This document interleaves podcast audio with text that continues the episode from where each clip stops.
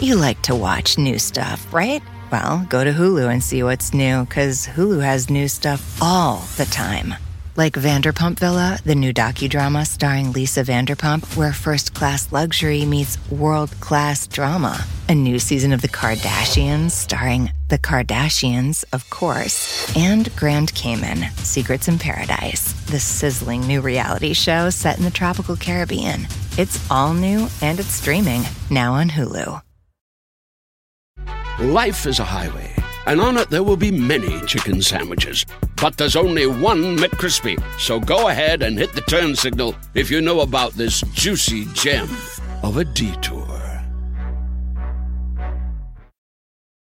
Hello and welcome to another episode of I Weigh with Jamila Jamil. I hope you're well. I'm really excited because I've got a mate on the podcast today. And uh, I, I, don't have a lot of friends in this business because uh, I find people in this business really scary. and a bit off putting sometimes, if I'm being honest. They probably also find me off putting. So I'm not saying that in a judgy way, but it's just a bit intense. People are a bit intense and, and we have different values and dreams. And so it's very rare that I meet someone who I actually really connect with, who doesn't want anything from me. I don't want anything from them. We just, they give me that feeling of having someone, you know, when you're at 11 and it's your first day of secondary school and you meet someone, you're like, great, I can sit next to you at lunch. Uh, that's the feeling that this person gave me from the very first time that I met them and basically stalked them to become my friend. And it's been so cool to watch them go from performing to eight people in a tiny, damp, like cellar in Edinburgh to now having a hit show on Netflix that is so critically acclaimed and so beloved that covers so many important subjects that we never get to see in a comedy series.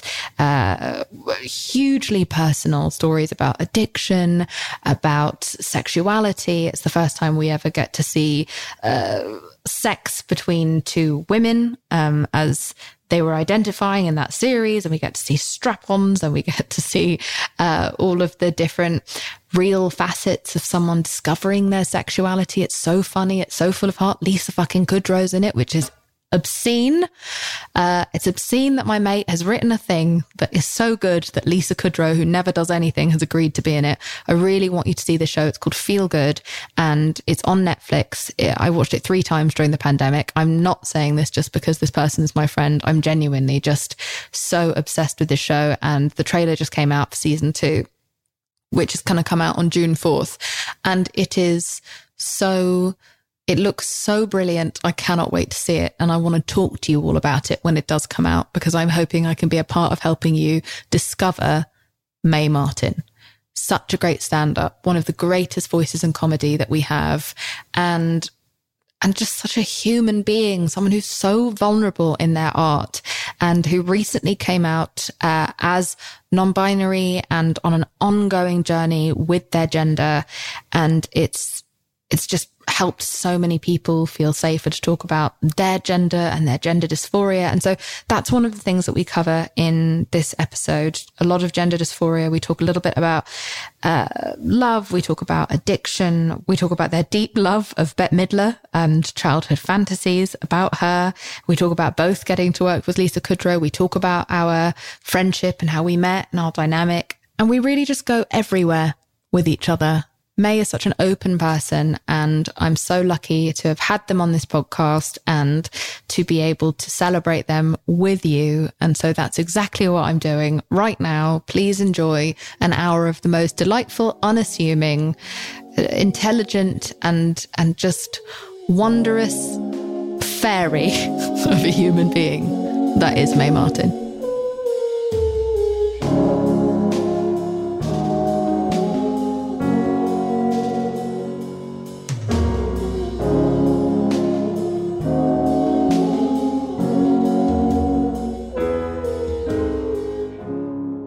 Martin, I think you're one of the most talented stand up comics of all time. Hello, welcome to I Weigh. How are that's you? A, that's a wild thing to say.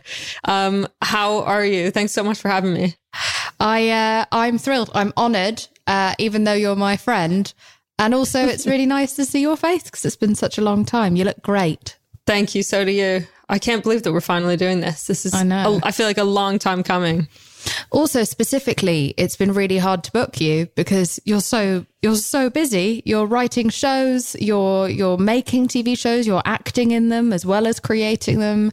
You're uh you're just God, it's such it's such a long time ago that we first met, and so much has happened in both of our lives, especially your life, I would say. Uh, I remember. No, what are you talking about? What? No, what do you mean? I mean, But- you're like a global superstar. I, I've love. I like. I'm so. This sounds always condescending when people say they're proud, but I'm just so proud and impressed by everything that you're doing, and it's just been amazing watching you stay yourself and be bizarre and funny, and it's great. well, thank you. I feel extremely proud of you in an equally non-condescending way. I uh, I remember the first time I saw you. You were performing at the Fringe Festival, and that was in Edinburgh. And you had had success in other countries before, uh, especially like Canada, your your home country. But you were performing in a room of truly like eight people. There were eight people in the audience Is that? Because that's what Edinburgh's like. You know, you find these these huge auditoriums, then you also find these tiny rooms or cupboards that you find people doing some of the most amazing comedy you've ever seen in. And I in I instantly fell in love with you. It, it Thank was you. it was immediate love, and then I think I stalked you basically after the show and asked you for your number. I mean, I really specifically remember that show and that it it was in a venue that was.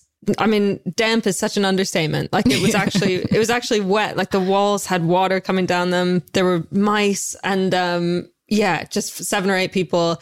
And then, yeah, you waited outside and then pursued my friendship and I gratefully accepted. Yeah, well, and that led to that led to a really lovely friendship in a time where I felt so new in this industry, and I think you felt quite new as well, especially in the UK. Definitely. And we were able to be a kind of um, a sane. I don't know why the word rod is coming to my mind. Let's get rid of, rid of the word rod. We Uh, were but- rods. but you, yeah, you were a safe place for me where we could have really honest conversations about this industry, about our lives, about our love life. So much complaining to each other About our love lives. very complicated love lives. Yeah, yeah, yeah. Um, and I think you're always going to be someone I remember so fondly as like a, a- just a shining light of, of safety and calm and no judgment, even though you were so frantically anxious. Yeah, Uh, yeah. And so was I. Um, but yeah, But you're, you're the- one of my favorite memories of the beginning of my career. Thank you. That, I mean, ditto. And yeah, it's rare that I'm described as calming because my energy is that of some kind of meerkat. But Yeah. um, maybe that maybe that's why it's calming because we had a similar energy at the time, and it was like, oh god, I'm I'm not insane. Yeah. Um, I uh, I want to know how you've been. How is your uh, how is how have you been your whole life? Um, No, I don't know. First of all, I want to know how you've been during the last year. I know that everyone's kind of pandemic fatigued, but I would like to know how you've been. Yeah, I mean, up and down. I think uh, I heard a good.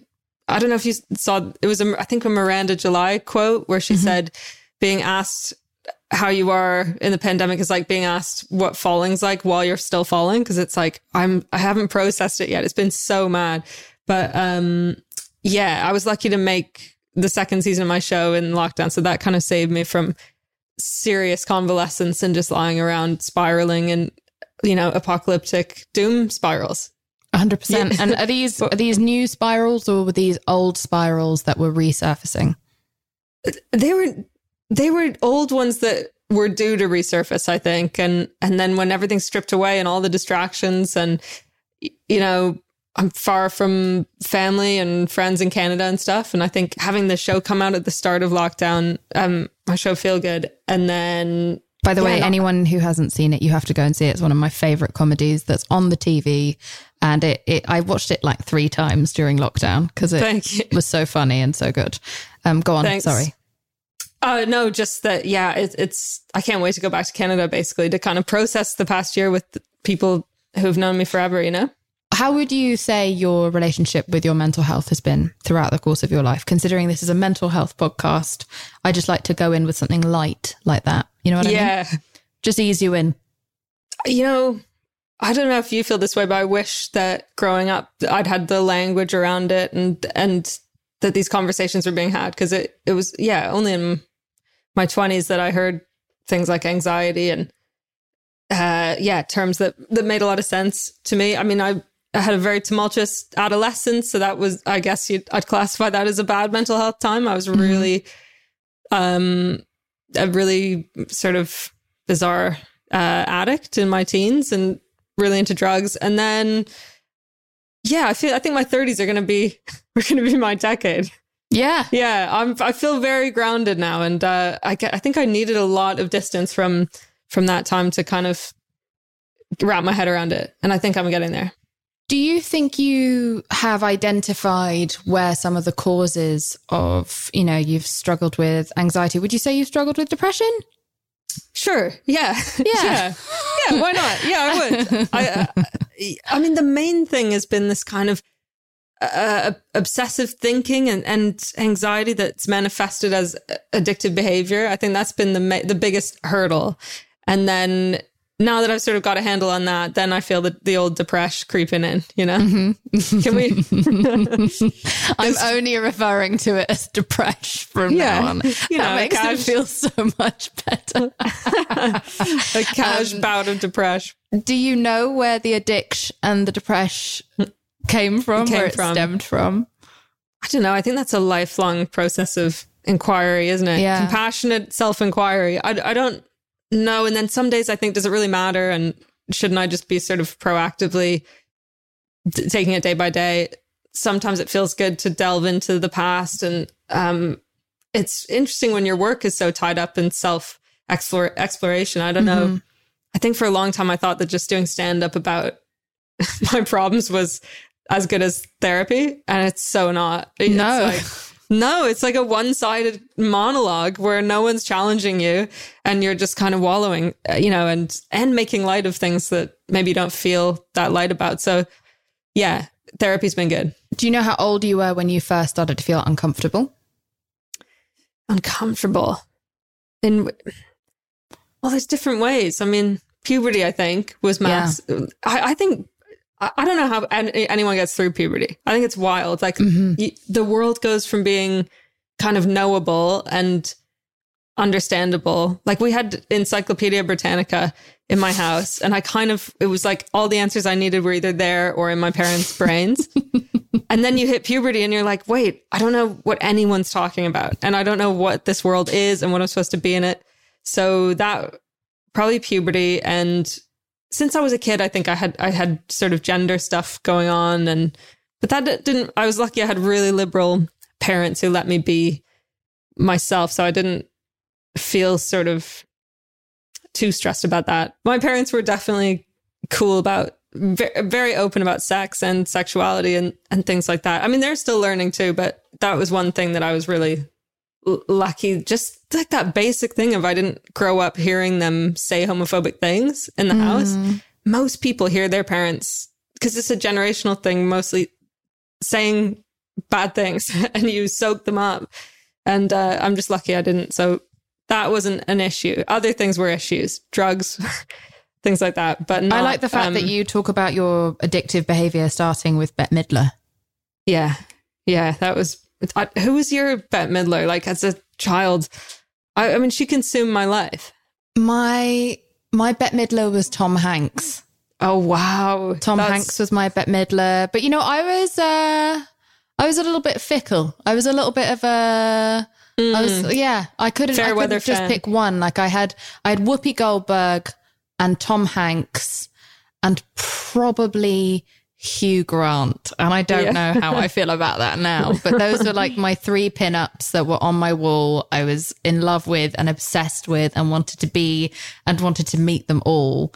Yeah. And uh, and I've I've I've met kind of all three, only two and a half really. I've met Tom, he was fantastic in real life. Met Whoopi, she was fantastic in real life. And then I didn't really meet Hugh Grant, but I was hired Uh-oh. to D- do you remember when I was a DJ back in the day? Yeah. Yeah. So I was hired to DJ on a golf course. No. Where only Hugh Grant was playing golf. Oh my god. It was the single, and I took the job because I heard he was going to be there. But the fucking problem is that when you're DJing in a golf course, they just keep moving further and further away from you every time Yeah. they do well.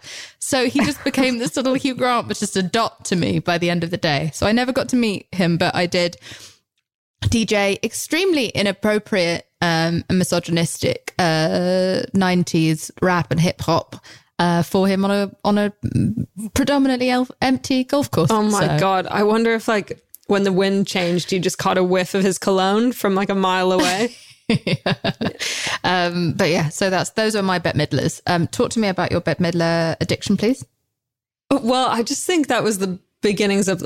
I, I guess the official definition of an addiction is when you're you're doing something compulsively despite it having negative consequences in your day-to-day life and you can't stop so i guess because most things I mean, we all self-soothe with various things, but if if it's actually having negative consequences, then that and and Bette Midler was really like I, I was doing badly in school because I was just thinking about her all the time.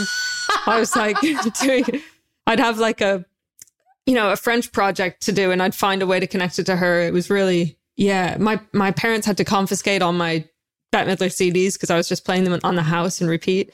Oh And, my, uh, oh my god! I didn't realize it was this intense. Yeah, But- I mean, I'm I am over it, but yeah. Are you though? Are you ever really over it? Have you ever met Bette Midler? Never. And I I did a stand-up special where I did talk about kind of an intense sexual fantasy about her and I'm sorry. What was the intense sexual fantasy? oh it was just you know Hocus Pocus that movie. Yes, I do. So when I was about 6, I mean it wasn't even a it wasn't even a sexual because I was 6, but it was just a sort of vibey dream where I was naked and all the those three witches had kidnapped me. That and so I and I would always want to have that dream. So I'd like rush to bed trying to have that dream. Anyway, so I, I think a lot of people tweeted that at her, and I hope she hasn't seen it. I haven't had any feedback from her, but Oh, I hope she has. And if I ever meet her, I'm I'm going to immediately direct her to anything I can find. I would die. I would die. if I ever get her on this podcast, would you also come on and be a third guest? I would just lurk in the. I'll, I'll just mute myself and lurk. I um when you were talking about sexuality, you actually brought her up where you were like, I'm a big advocate of the idea that ambiguity of the idea of not knowing who you are, who you love, where to put your hands when you sleep, or why Bette Midler stirred such longing in a six year old Canadian child is fine. yeah, yeah. I love that. I love that Yeah. so intensely.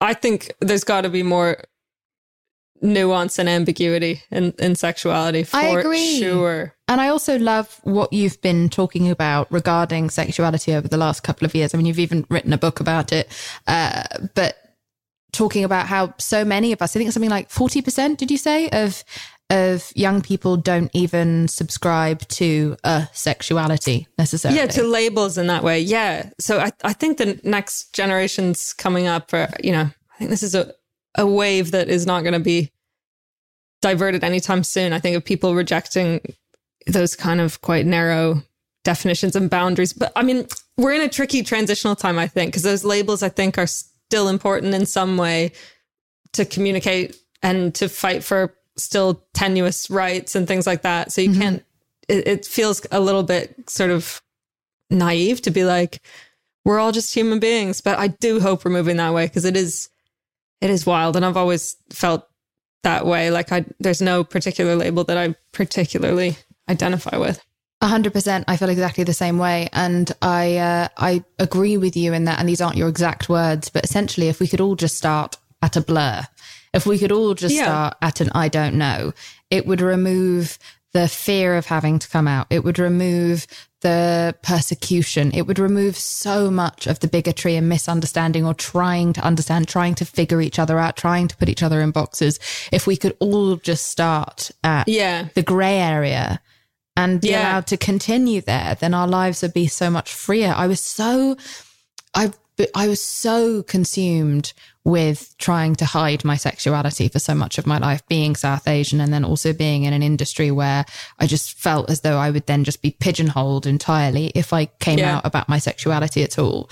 It was such a painful part of growing up. And I, uh, I can't believe it took me till I was 34 to actually publicly own that. It went really well. I don't know if you saw, but it went really, went really well. I thought it was awesome. And I think it's, Oh my God. The amount of time though that people waste, um, you know, worry, worrying about, uh, you know, who, who they're, who they want to love and be attracted to. It's insane. It's a, and we, the fact that we just assume everyone's straight, that's our baseline with babies that are just born. You kind of assume they're straight. And then if they're not, they have, they have to tell you. The onus is on them to go actually, you know, that's, that's crazy. And, um, yeah, I think I read a good definition of bisexuality the other day that was like it's recognizing within yourself the potential to be attracted to more than one gender, not necessarily at the same time and not necessarily to the same degree. I, I feel like loads of people fit into that category.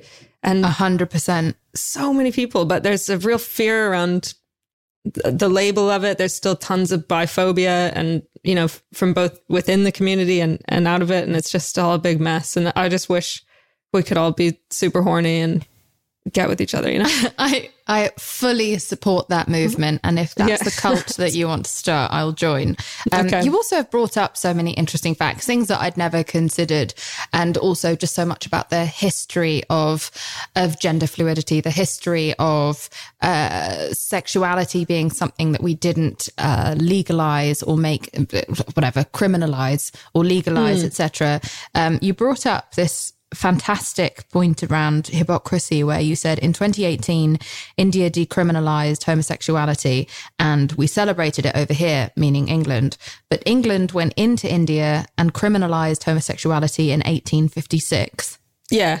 Yeah. That blew my mind. I, I read that. that blew my I- mind I didn't know that and I I'm know, and- from there I know, and I and and I remember the all the British press was kind of smug, being like, "Oh, well done, India, you finally legalized it, but it's you know, it took you long enough." And it's like that's such gaslighting because we literally went into India and and criminalized it, and that, that's true all over the world in so many cultures. This kind of Western colonialism that has just bulldozed over all of these gender variances and ancient, eh, you know, tons of cultures that recognize multiple genders and You came out recently as non binary in a more public sense, and you did that just before, I guess it was your, you were about to do a big promotion run and Yeah. you didn't want to be misgendered or Yeah, labeled in a certain way. Yeah, this, This is, is very, very fresh. This is hot Yeah. off the press. hot off the Um, press. Would you feel comfortable about talking to me about just what was the decision behind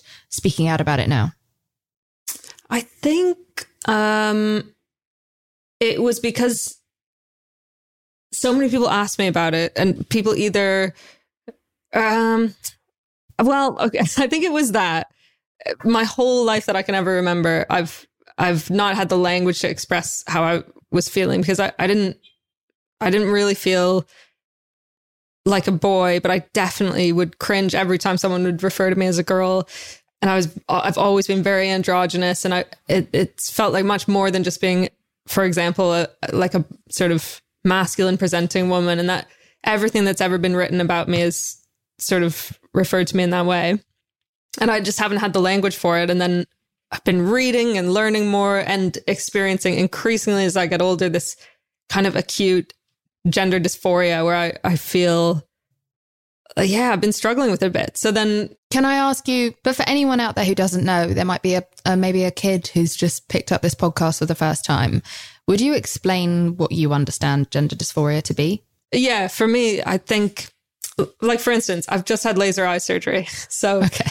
I'm I'm very uh, most people walking around not aware of their eyeballs in their head. I'm constantly aware of my eyeballs at the moment. They feel weird in my head. They're itchy, and that's how I feel about gender. Kind of, I'm aware of it constantly, and it's like having something stuck in your shoe, or like, you know, and and we live in such a gendered world where. I go out of the house in the morning, I buy my coffee. They're like, thank you, ma'am, or thank you, sir. Like everyone's obsessed with constantly it's such a sort of identifier and Mhm. um these categories are still so so pronounced and so I, I'm constantly bumping up against it and feeling like just kind of a square peg in a round hole kind of so that that's kind of how I would explain it so, you know yeah certain like pictures of myself and things like that and also being in this industry and having things written about you all the time or being yeah, it was just starting to feel like this is not, uh, uh, yeah, I haven't, uh, it's not how I feel. So Mhm. then I think through writing Feel Good and writing an autobiographical story about someone that is going through that, it kind of forced me to be like, all right, well, what am I going to do about it? Because I hadn't, I'd, I was writing the second series during lockdown, having all these feelings.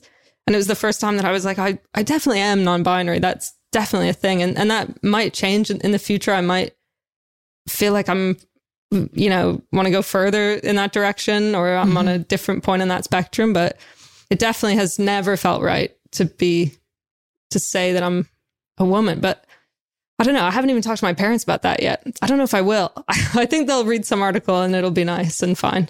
I think they're big fans of this podcast, so that oh, maybe shit. they're just finding out right this second. Um, you talk about oh. the fact that wearing a binder, and you actually wear a binder in Feel Good, and I found that very revolutionary to see that in a TV yeah. show and the use of binders and strap-ons and all of these things that feel very hidden normally in comedy, even though they're such a normal part of so many people's lives. Uh, and I, I mean, strap-ons people need to get into. I mean, straight women need to get into wearing strap-ons with their boyfriends. Like, yeah. they're fun. Oh, people need to get more into strap-ons, but uh, because it's happening, you know. Yeah, strap-ons are happening. You heard it. Strap-ons. um, love a strap-on. Can't get can't get pregnant from a strap-on. Yeah, exactly. Bloody brilliant. Bloody brilliant. If that's something you're trying to avoid in your life, um, I think that's I think that's excellent. And I also love you so much for just putting all of these things around sexuality and around sex and using using the sex toys and using the the binder. Will you explain what a binder is?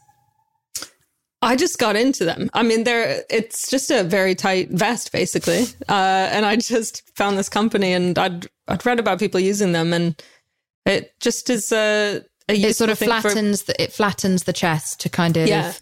to remove, I guess, mostly the breast yeah. section. Ex- to yeah, kind exactly. of reduce the breast section uh, in particular yeah. to give you more of a, I guess, a neutral shape. Yeah, and a lot of people feel, you know, differently on any given day about uh, uh, about how, how they're feeling in their body and stuff and also your body can change hormonally throughout the month and stuff so it's just a, a useful thing if you don't want to if you're feeling bad and you don't want to have you know, jump into surgery or something. Yeah. So I, I, think a lot of people use them. I don't know if I, I, I haven't been using it very much to be honest, but uh, doing photo shoots and stuff, I find it helpful. Yeah, you wore one recently in a photo shoot where you're not wearing it under anything. You're just wearing it and you were promoting the company that make them. And this was around the same time that you were announcing the fact that you are non binary. And again, I just find it fucking, I know it's not revolutionary and I don't mean to turn you into the sort of Greta Thunberg of uh, non binary people. I know that, that they are not a monolith and you are not their spokesperson now and you're still figuring this out. You know, we were talking earlier about being proud of each other, but I feel so incredibly proud of you because as an anxious and sometimes self conscious person, I know how massive that was for you Thanks. to do and for you to announce, even though you weren't talking about it with any kind of certainty or in perpetuity. I'm, I really fucking admire it because it meant so much to so many people when you oh, did oh, it. That's really nice. I think part of it too was I didn't want to have to have a million little conversations with even friends of mine I haven't spoken to about it and stuff. So I thought I'll just put it out there. And then, yeah, the response was so positive on Instagram. And then I did the bad thing of, of Googling, of Googling it online and reading the comment sections on like the Sun newspaper. And that was no good. Um, that's weird because normally it's full of really educated, thoughtful people who yeah. want the best for everyone. That's what um, I thought. You didn't name search yourself on Twitter, did you, Mae? Yeah, yeah, yeah, I did. Yeah. Oh, I see. Maximum self harm. You did that in a pandemic on your own. yeah, but how can people not? How can you resist that? Name searching is something that any you'd anyone would do it because we're all just kids. We're yeah. all just massive kids with big bills who are still at school, and nothing feels more like school than Twitter. Oh my god, yeah. I got to get off it. I actually, I my phone was stolen the other day, like ripped out of my hand by a guy on a motorcycle. Shit. Yeah, it was so stressful, but quite cool as well. Like he was he was quite cool, I thought, in a way. I mean, I know it, I know it was bad, but it was just so smooth. It was one clean movement. And um anyway, so then I ran to the phone shop and just in total phone withdrawal right away. And then I got sold an, a, like a phone watch now. So I'm going to bring that out because it doesn't have social media on it. So I'm going to just leave the house with the watch, leave my phone at home. I think that'll be good for me. Yeah, I think that would be great for you. only you, only you would somehow like find a way to. And I'm not saying you necessarily did this, but make yourself feel inferior to the man that just robbed you and be like, oh, that was so cool. Like, is it bad slick. if I say I kind of fancied him? No. I mean, because he wasn't he wasn't violent. He just snatched the phone really smoothly, and he'd ridden his motorcycle up onto the pavement, like on the sidewalk beside me. Which, come on, that's James. Wait, Bond. so he did it all by himself? Yeah, he was on a motorcycle and he just rode by me and whoop out of my hand. That is that is quite sexy. It that is that's hugely problematic of both of us right now to encourage yeah, that I know, behavior. I know. I don't. But it's just that. the it's the agility of it. It's very Angelina Jolie. It is. I feel yeah. like Angelina could do that, and I'd yeah. be absolutely fine with it. This show is sponsored by BetterHelp. Now, listen, we all carry around different stresses big, small, medium size, and a lot of us keep them bottled up because sometimes we just have to. But doing that all of the time can really, really start to negatively impact your life. And I say that from experience. I'm British. We are told to never say how we're feeling about anything ever. And uh, that's why so many of us are so sad. Now, a way that I was able to remedy that was by having therapy, which was super helpful for me, not only because it's amazing to get things off your chest but also all week. You know, as you're bottling things up, because it's not always the time or place to say exactly how you feel, you know you're going to get that hour where you're able to get everything off your chest and say it exactly as you want to. And this therapist isn't going to take it personally and they're not going to hold it against you or throw it back in your face during an argument over dinner next week. You just have this complete freedom. Honestly, I think everyone should have therapy, regardless of whether they think they need it, because it's so amazing to have a confidant. It's a journal that talks back to you and helps you with all of your problems. I think therapy is just a safe space to get everything off your chest to figure out how to work through whatever's weighing you down. And if you're thinking of starting therapy, then maybe you should give BetterHelp a try. It's entirely online, it's designed to be super convenient, flexible, and suited to your schedule. All you have to do is fill out a brief questionnaire to get matched with a licensed therapist, and then you can switch therapists if you don't like them anytime for no additional charge. Get it off your chest with BetterHelp. Visit betterhelp.com forward slash iWeigh today to get 10% off your first month. That's betterhelp, H-E-L-P dot com slash iWeigh. Justin and so good. Thousands of summer deals at your Nordstrom Rack store. Save up to 60% on new arrivals from Vince, Rag & Bone, Adidas, Joe's, Marc Jacobs, and more. Great brands, great prices every day at Nordstrom Rack. But hurry for first dibs. Get your summer favorites up to 60% off at Nordstrom Rack today. Great brands, great prices. That's why you rack. You like to watch new stuff, right? Well, go to Hulu and see what's new, because Hulu has new stuff all the time like Vanderpump Villa, the new docudrama starring Lisa Vanderpump, where first class luxury meets world class drama. A new season of The Kardashians starring The Kardashians, of course, and Grand Cayman, Secrets in Paradise, the sizzling new reality show set in the tropical Caribbean. It's all new and it's streaming now on Hulu.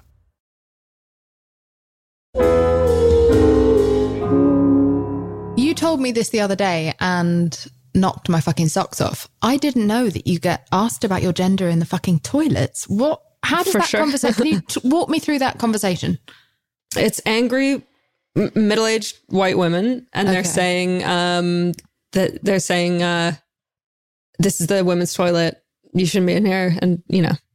You're you're a, a man and things like that, but it's you know, it's happened so much more recently. I think because of the awful like fraught conversation around trans women using bathrooms. And so yeah so i've noticed a real upswing in people challenging me in in, in bathrooms. So yeah it's annoying.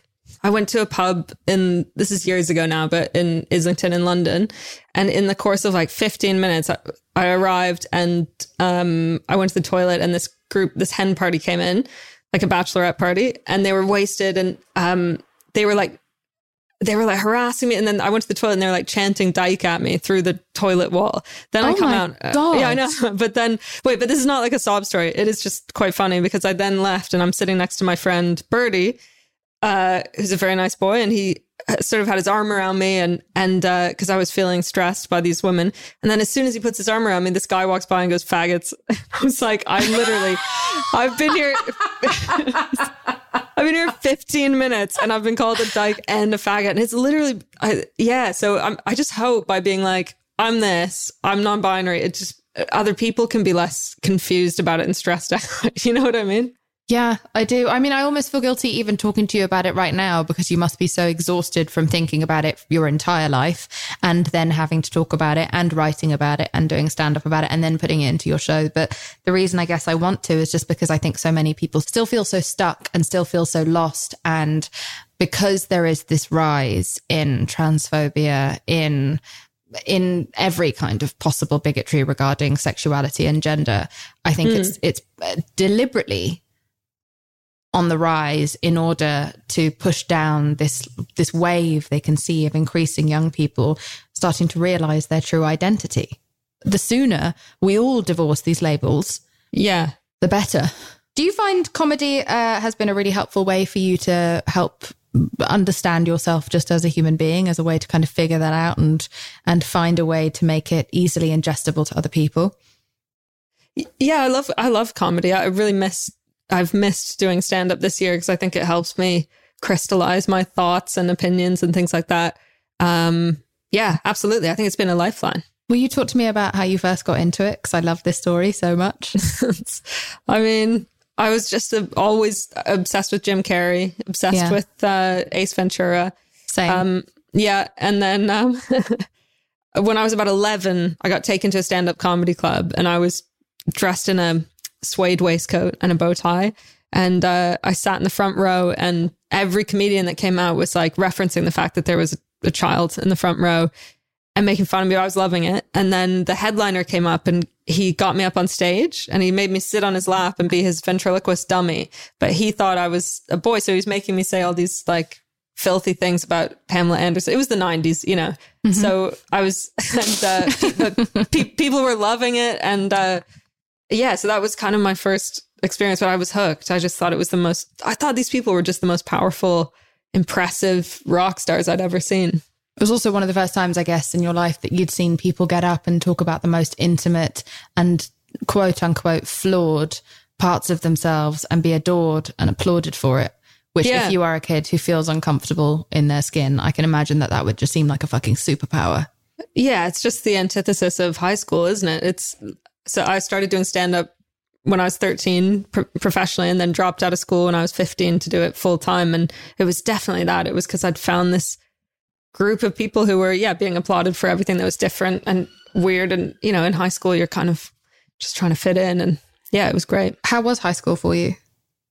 Well, it didn't really go very much, Jamila. Yeah, that's true. You left. Yeah, you left at uh, 15. I mean, even when I was there, I wasn't all there, you know? yeah. I yeah, I know exactly what you mean. I, uh, yeah, I had a shitty time at school. I'm not going to bore everyone or you with that. But if anyone's been listening to this podcast for a while, they've heard me moan about the girls at school many, many times. Oh, uh, but I had the shittest time. And really? I guess this industry has felt like school again. And I guess that's kind of what it felt like meeting you was like when you meet someone that you can, that you know you can sit and eat lunch with.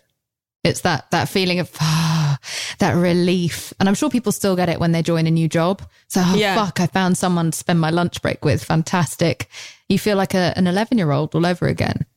Totally. I mean, in school, it's people that you would often never choose to be friends with. It's just circumstance that's brought you there. Yeah. I, um, I, I was never bullied or anything. I just was sort of distracted and thinking about comedy and other things. And I just felt this insane kind of claustrophobia being there. And like, I wanted to be out and I thought I wanted to grow up fast, you know, I wanted to mm-hmm. be partying, partying and.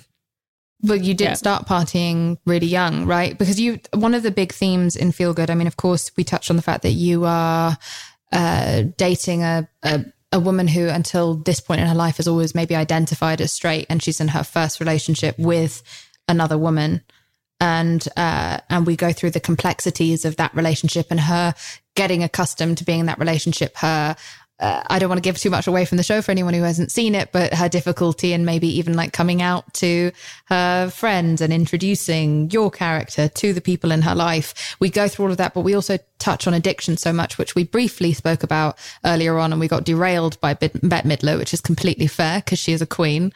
Yeah. But I would love to talk a little bit more about that because I think, especially in the last year, addiction came up massively for so many people because mm. there were no distractions. Some people didn't have access to the thing they were addicted to, or some people had too much access and time oh, for the thing they were addicted to. And it's something that my audience like, write to me around a lot is asking oh, really? me to talk about addiction because it's something that they're struggling with. And again, we always look at it only as a drug thing. And I know that you were around 16 when you developed a drug addiction. Oh, I think young, uh, a lot younger, I think. But I think uh, yeah, we, we often think about addiction as like junkies and gutters and stuff. And, and so people, it's really easy to go, oh, those people have something wrong with them. And I, you know, I can't really relate to that experience. But, um, I think everyone's, most people have had the experience of self soothing with something that is not great for them. And, you know, it's a cliche to mention it, but like we are all addicted to our phones so, so much.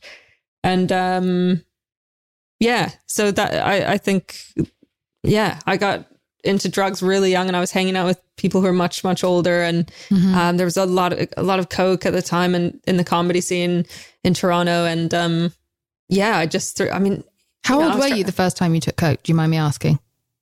I think it was 15, just turned 15, mm-hmm. but I'd been smoking a lot of weed and, do, you know, but I wonder if I would have found drugs at high school anyway. I mean, I think I did, but it was definitely largely to do with sort of dating older men and trying to impress them and, and that kind of thing yeah, I, am glad I, I, got a lot of that out of my system. And then I went I went to rehab in my late late teens, and then um, yeah.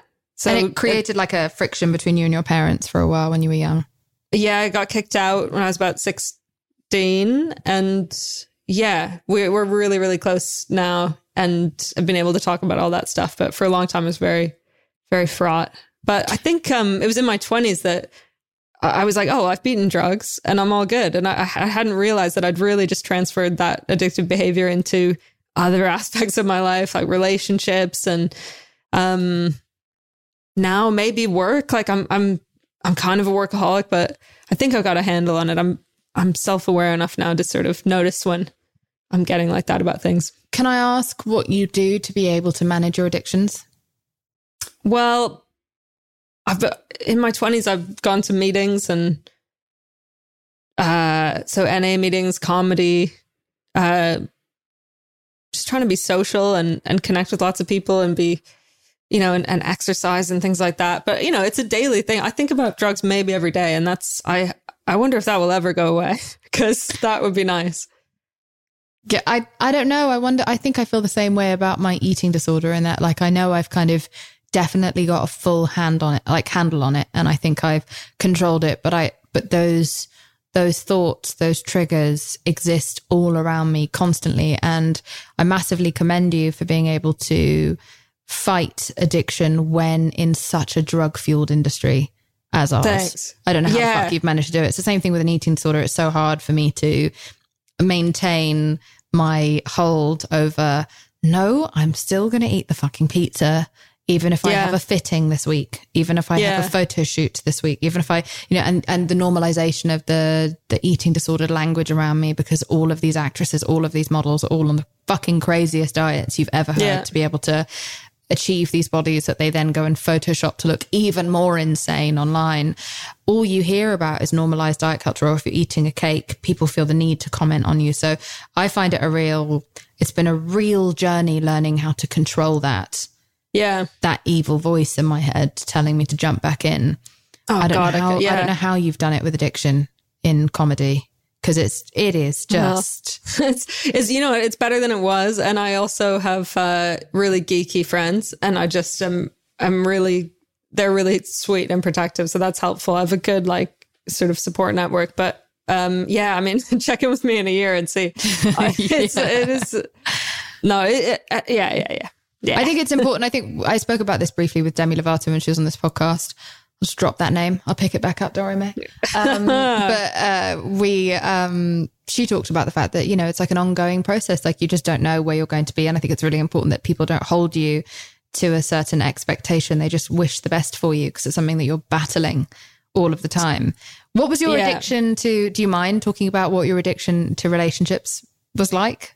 Yeah, that's sort of uh, the the main arc of the show is Yeah. is this is you know that where where love and addiction intercept and, and those things. And I think a lot of people have had the experience of being in a relationship with someone who you're really viscerally drawn to and attracted to, but they sort of turn you into this kind of paranoid, obsessive texting. Like it, it just is very unstable and destabilizing and roller coastery. And um, so I think I spent a good chunk of my twenties in relationships like that, where you just, yeah, I wonder what that's about. Maybe it's when you get in those cycles with someone who where the relationship is creating this huge anxiety and you're always in some drama, but then then periodically it, it's soothed because you know you know what I mean. So it becomes quite toxic and, in- intoxicating if someone's uh, making you feel destabilized and then being like, "No, come here, it's all good, I love you."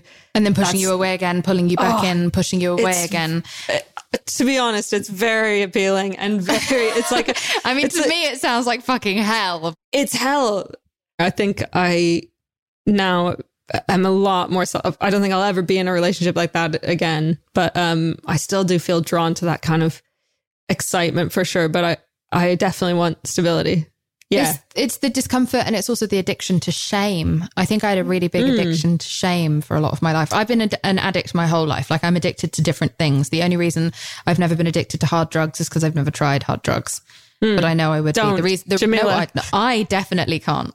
Uh, like you I would can't be. have cough syrup more than twice in one week. Otherwise, it's Yeah. a slippery slope into like I'm just like I. Lil Wayne is so deep inside my persona like he's like he's in he's in there like he's in my soul i am lil wayne uh deep down Yeah. and i know that and so i have to be so careful with substances i take you know i was addicted to valium between the age of 11 and 21 and it's not an addictive substance it's not the substance i was addicted to it's the feeling i was addicted to i was addicted to the shame of overeating yeah. you know, and the way that that would make me feel. Uh, and so I, I, I think it's really important to to talk about it being able to shapeshift so quickly and so easily and so sneakily, yeah. so that people can help identify it. Yeah. Uh, there's this, um, oh God.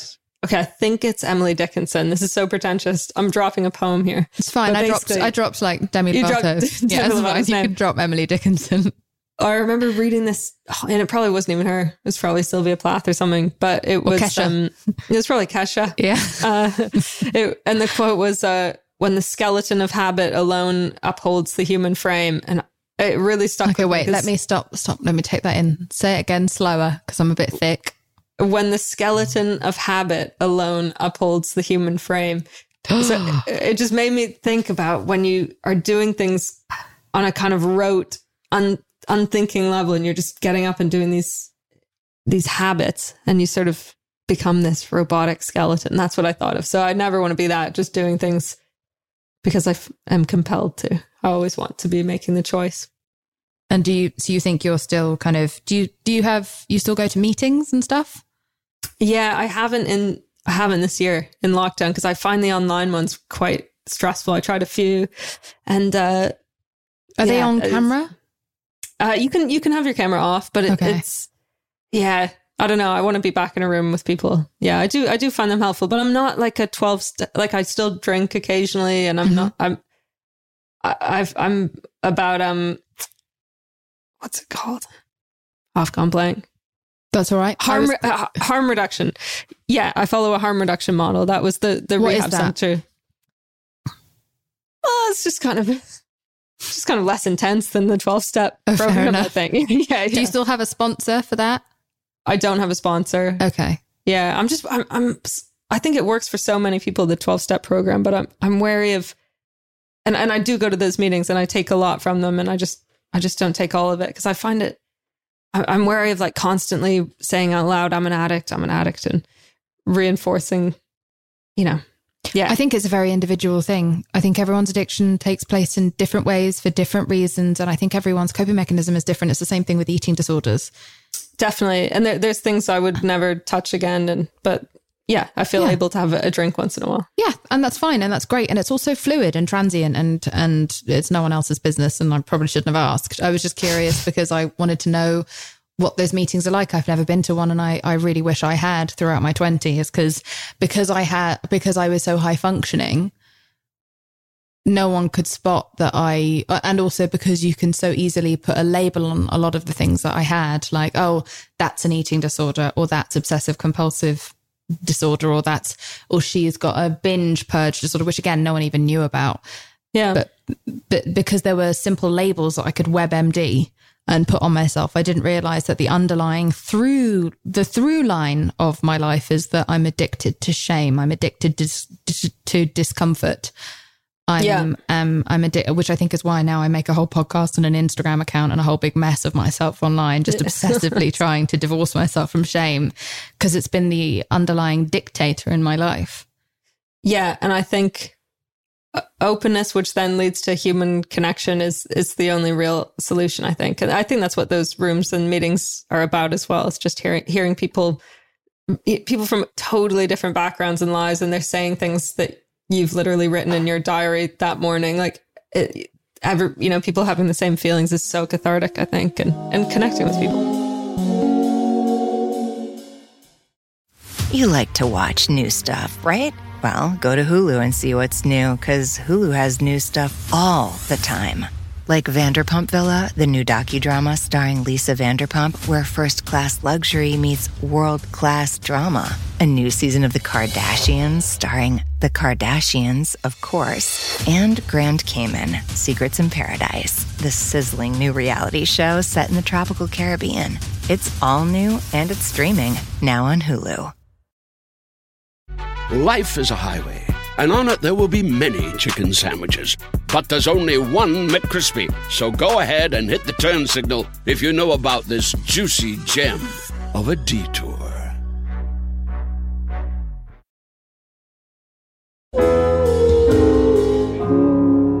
I think it's amazing, and I think you're doing amazingly, and and I and I really honor your commitment to continuing to just keep an eye on it and see where your addiction has shape shifted to. And I love the fact that you're putting it into your art. Will you tell us about when Feel Good season two starts?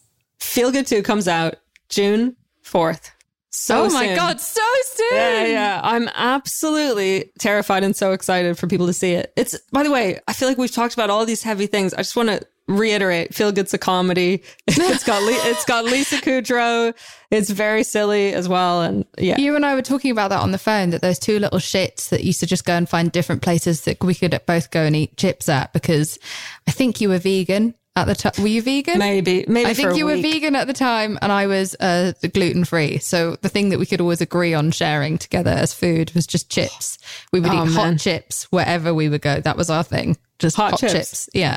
and uh, and to think that those two little shits walking around Edinburgh sharing hot chips uh, have both grown up to be able to act with Lisa Kudrow at some point. it's- it's what a weird what a weird degree of separation. Ah, it's so surreal. Yeah. Lisa She's such a legend and hero of mine. I can't believe she was in your show. What the fuck did that feel like standing opposite her for the first time in a show that you wrote? Bizarre bizarre. And and we wrote it with her in mind but only because it's easier to write with someone in mind. We never we weren't planning on sending her the scripts or anything because we were like how humiliating. She won't read them. And then someone said just send them on you know why not? And she got back in touch right away. I couldn't believe it. It blew my mind. And it's like i mean friends is like the star wars of of comedy. It's just Yeah. part of the cultural landscape. It's woven into who i am. I know the rhythms of it so well. Like i remember her cracking up during a take and hearing the laugh that I've heard on friends' bloopers that I've watched on YouTube just to cheer myself up. Like, is it the one where wait? Because I watch Friends bloopers a lot as well because I'm I'm so obsessed with Lisa Kudrow. Uh, is it where Ross is playing the bagpipes Oh, the best. and she starts fucking she's trying to sing and Jennifer Aniston starts losing her shit with laughter in the background and then so so does Phoebe, so does Lisa Kudrow. It's but did you so say that you, you heard that laugh on set? Yeah, hearing that laugh and being like, "Oh my god, that's the blooper laugh," and now I have a blooper with with me and Lisa Kudrow. It's heaven. what could be better? Uh, I um because I worked with her just after you did. She uh she gave me a glowing review of working Oh, with you and how curious she was to see how the show would turn out and Oh. how excited she was about it. And she does practically nothing. She attaches Yeah. herself almost to nothing. So go us for getting Yeah. to work with the queen that is Lisa Kudrow. I know. Um, can you tell us anything about this season that you want us to know in particular, other than the fact that it is funny? I promise everyone it's really, really funny and so full of heart. And I learned so much. And it is genuinely, like, genuinely, genuinely, genuinely one of my favorite comedies I think I've ever seen. Thank you. Um, I guess, you know, because we always knew it was just going to be two seasons. So if you're just coming to it now, what you've got is like a complete love story that's told in 12 episodes. And uh, I think it's quite juicy, you know? I, I'm into the second season. I think the first season was these two chaotic characters in this quite toxic relationship. And the second season, they're kind of having to figure out how they can be individuals within that relationship and figuring out if they can transform the toxicity into something slightly more uh, tenable. But there's lots of fit stuff in it, and I think it's fun. Fit in sexy. yeah, it's Yeah. yeah, it's and uh, you know, lots of tears, lots of laughs, lots of fit stuff. Okay, great. I, I can't wait. I can't wait That- for more people to watch this show. I was so annoyed and so grateful at the same time that it came out during a pandemic because I wanted even more people to hear about it. But loads of people did, and it was so well reviewed. And I'm so fucking proud of you. And everything you do is well reviewed. And I'm just, I'm in awe of you. I think. I'm in love with you. there it Thank you. Ditto. I'm in love with you, Mae. I got you here on this podcast to tell you today. um, does it Ditto. feel does it feel amazing to have so like there's so much of you and i guess you say it's you 10 years ago that was in feel good does it feel cathartic to have you know stand up is only it's half an hour to an hour in which you get to tell so many different stories it's so rare that you ever get the chance in life even as an entertainer to really tell the fullest story of how you feel or who you were uh. and i know that it's like half truth half Yeah. creation but has it been cathartic to be able to like fully realize the version of yourself that you wanted to tell?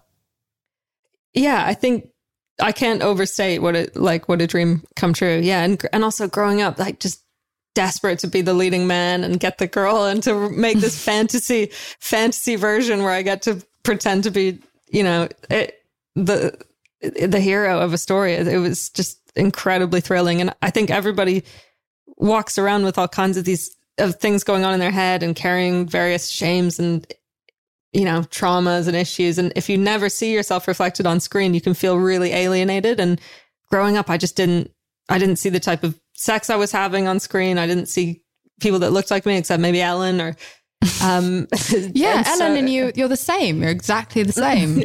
I what are you complaining about? literally this morning when I went to get my coffee, the woman went, "Oh, I thought it was a young Ellen walking towards me." It's like the people, yeah.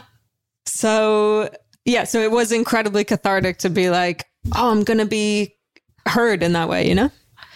I think I wish that I could travel back in time and do many things. I don't think this would be the priority on the list if I could Yeah, travel back in yeah, time. yeah. Um, but I wish I could have shown Feel Good to an 11 year old Mae. Uh, and Oh God. also an 11 year old me.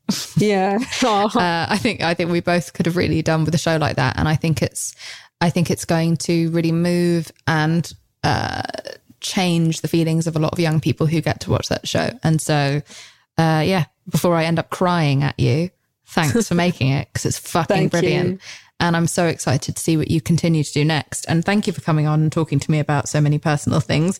We did get into some deep and dark places, but I feel like it was all handled with a fair amount of lightness and sensitivity and mutual Yeah. exception. yeah. Um, Mae Martin, before you leave, will you please tell me what do you weigh? I weigh my resilience. Uh, I weigh my uh, recent cooking skills. Uh, I can make a lasagna from scratch. Oh, sure. Yeah, that's a lockdown thing. That's our I first weigh- date when I get back. Yeah, sounds good. I weigh my friends hmm that I really cherish and and uh, want to always make so much time for. That's my main thing. I'm very romantic about my friends. I think that's lovely. And I Yeah. also, I hope that that continues to be the main vein of your life because I think that's the thing that keeps you the most sane in this business. I think that's what has kept both of us sane in this business. Yeah. Even though we have risen to the heights of working with Lisa Kudrow, we've still stayed grounded, and I think that's amazing. No, I'm joking. Um, um, yeah, I'm really thrilled, and I'm very lucky to be able to call myself one of your friends. We're going to talk more often than we do. This has been Yes. ridiculous. Yeah, we Um, have. Yeah, We shouldn't have to book each other to have a chat. This is I know it shouldn't have to go through our Yeah. go through our people. Um, gonna have to it's go so- through Lisa.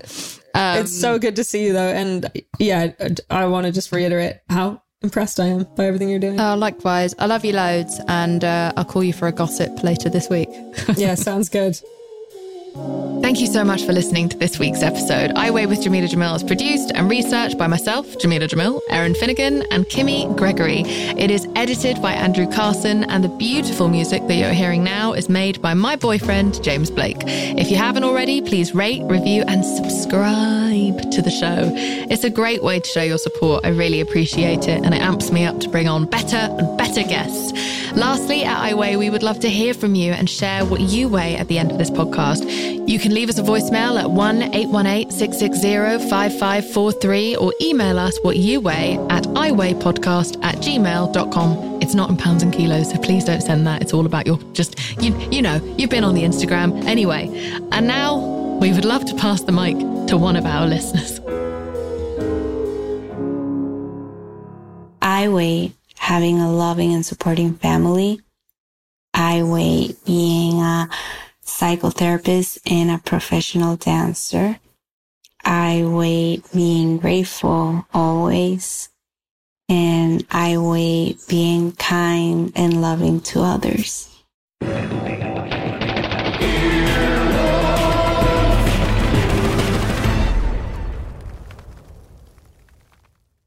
Justin and so good.